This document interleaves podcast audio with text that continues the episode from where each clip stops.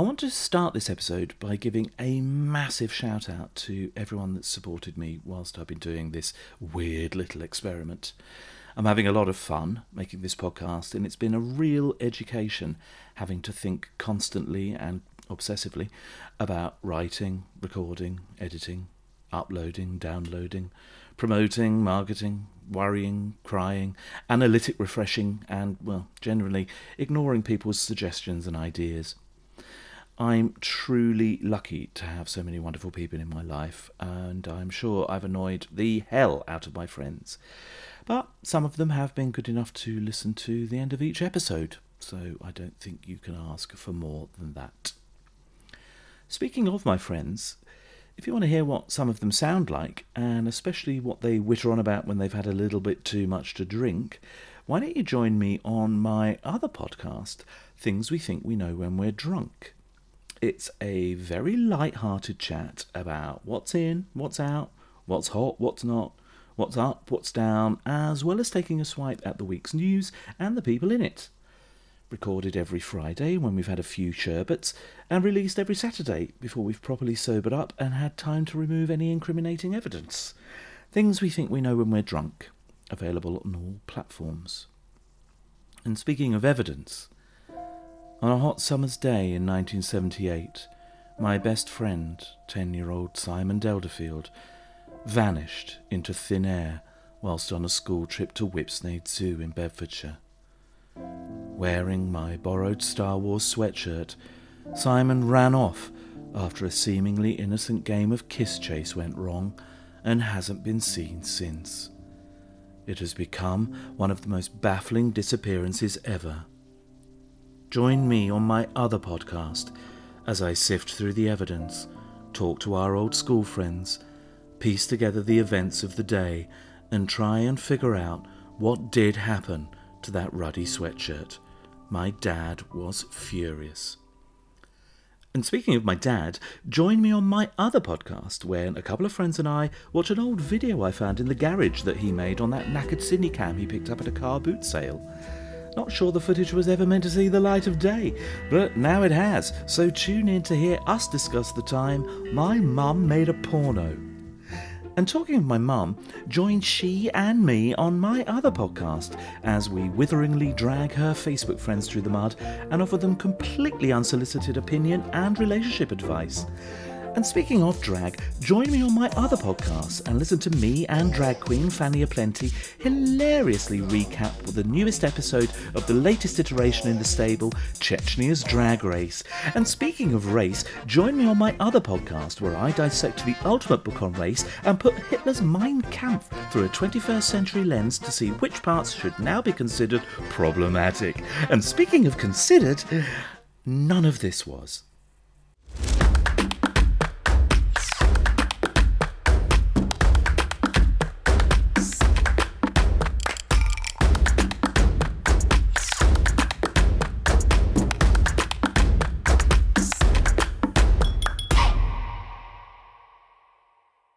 Subjects of this week's programme are veteran entertainers Mary Jane and Audrey Orson.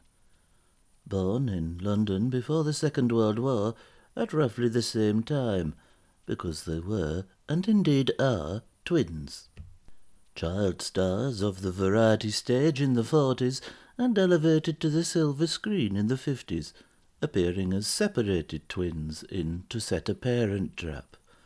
Then, in the late fifties television hit comedy, Lesser Than Few, playing the same role of Tippy Turner on alternate weeks. But the cracks were starting to show in their relationship, and Audrey accused the producers of favouritism. Mary Jane finally took on the role permanently.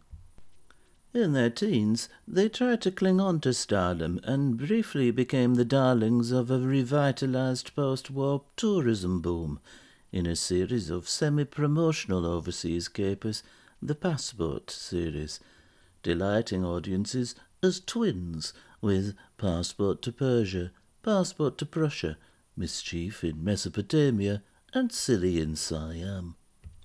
The 60s saw them move into a more adult arena, playing twin murderesses in Wilfred Spatchcock's 1963 terror, Double Indignity. That final film is steeped in notoriety, with reports of arguments, on-set fighting, heavy drinking, wild parties, awful dancing, and led to the twins' now legendary fallout. After the film premiered to a lukewarm audience and critical reception, the twins attempted to sue each other in court, citing each other for ruining their respective careers.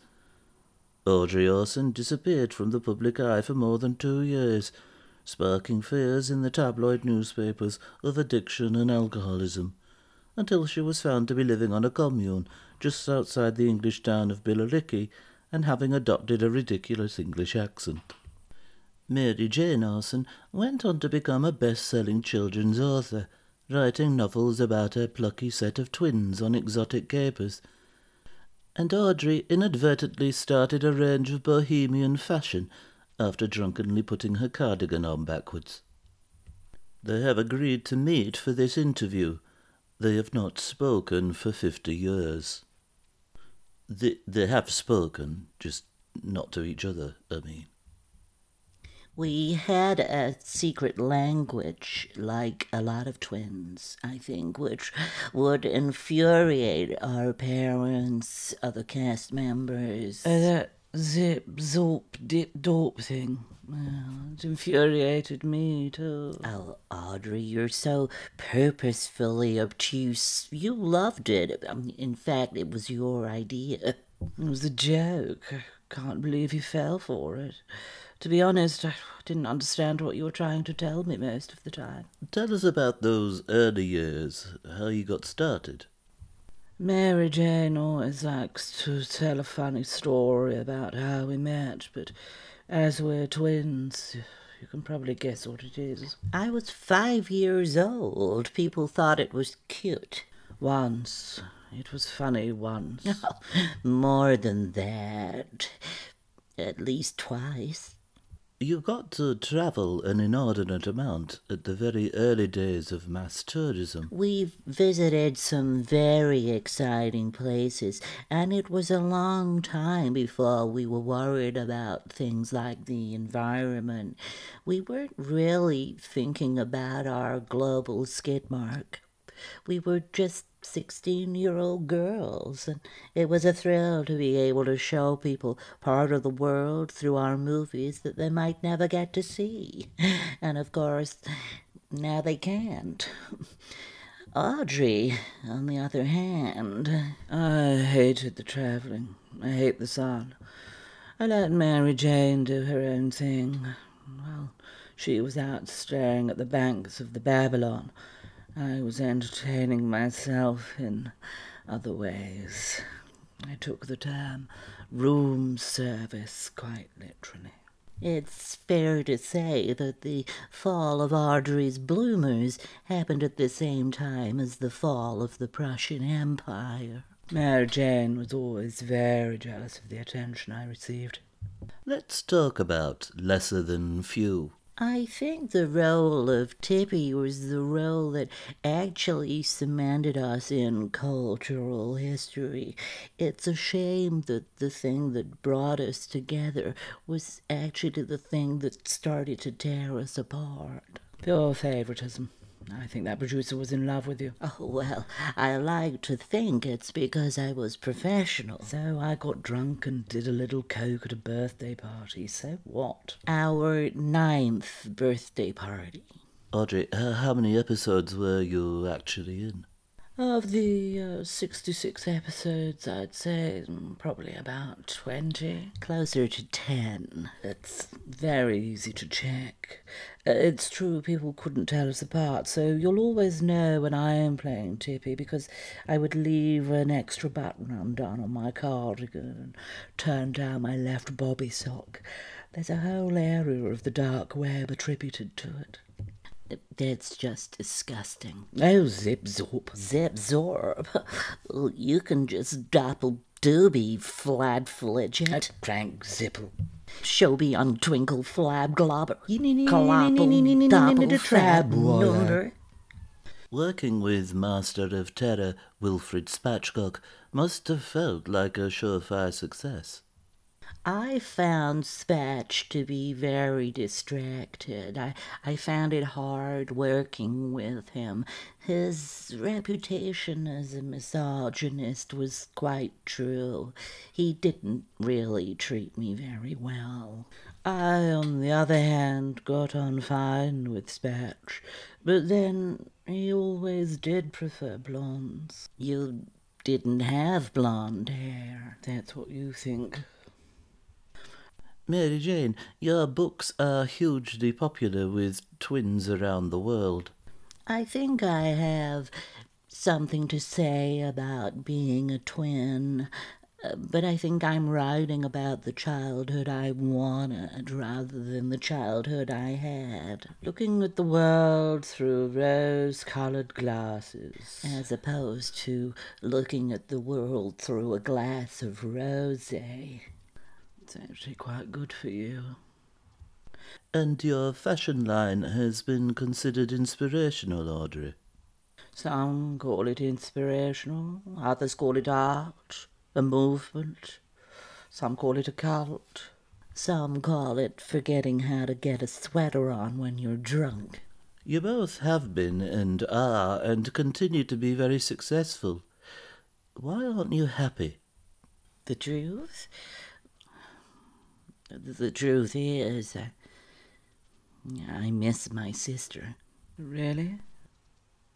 Well, I miss my sister too. So, is this a reconciliation? What? Oh, no, no, no, no, no, not this sister. Oh, no, no, no, our younger sister, Isabel. Oh, mm, she disowned us when she was four. This bitch can rot in hell. Absolutely, this rancid whore can fall off a cliff. And now on House of Daft, that woman from MasterChef reviews pornography. Ten new participants are ready to face a grueling afternoon in the kitchen. Today's cookery students are a leggy blonde, an oversized brunette, and five full grown men in ill fitting uniforms. Two actors pretend to be chefs Porn stalwart Ben Down and Mindy Moore, best known for her role in Schindler's Tits. Ben and Mindy's first job is to suggestively manhandle phallic vegetables. That's vegetables that are shaped like penises. After sucking the dirt off a carrot, Mindy explains she's not called head chef for nothing. Ben's first job is to remove Mindy's breasts from their wrapping and massage oil into them. The cookery students are encouraged to prepare themselves for service. Judy gets to work on Kevin, reaching for his bag and fondling his contents. Judy uses two hands to remove the items.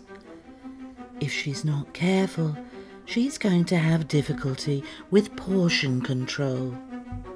On the other side of the counter, Johnny is inspecting Judy's baps. He jiggles them like dough balls and makes a dreadful joke about using them to wrap his hot dog. Chef in training Matt removes the packaging and inspects Tyler's rear, kneading the flesh and moistening the rump. Tyler's produce spills out the front, and it is obvious that something is leaking. With his free hand, Kevin assists in pounding Tyler's meat. Novice Jessie is without a partner, so Ben and Mindy invite her over to their service area. Jessie puts on a good spread, and Mindy compliments her nice clean area. On the other side of the kitchen, service is now in full swing. Newcomer Dave can't decide on his side dish and in the end plumps for a cucumber surprise. Judy decides to taste test it for him. But I can't help thinking that as she's also being attended to by Johnny and Kevin, she's a little overstretched. As service continues, all ten participants are in the thick of it. Ben shouts orders from the kitchen as he's having difficulty bringing all the participants together.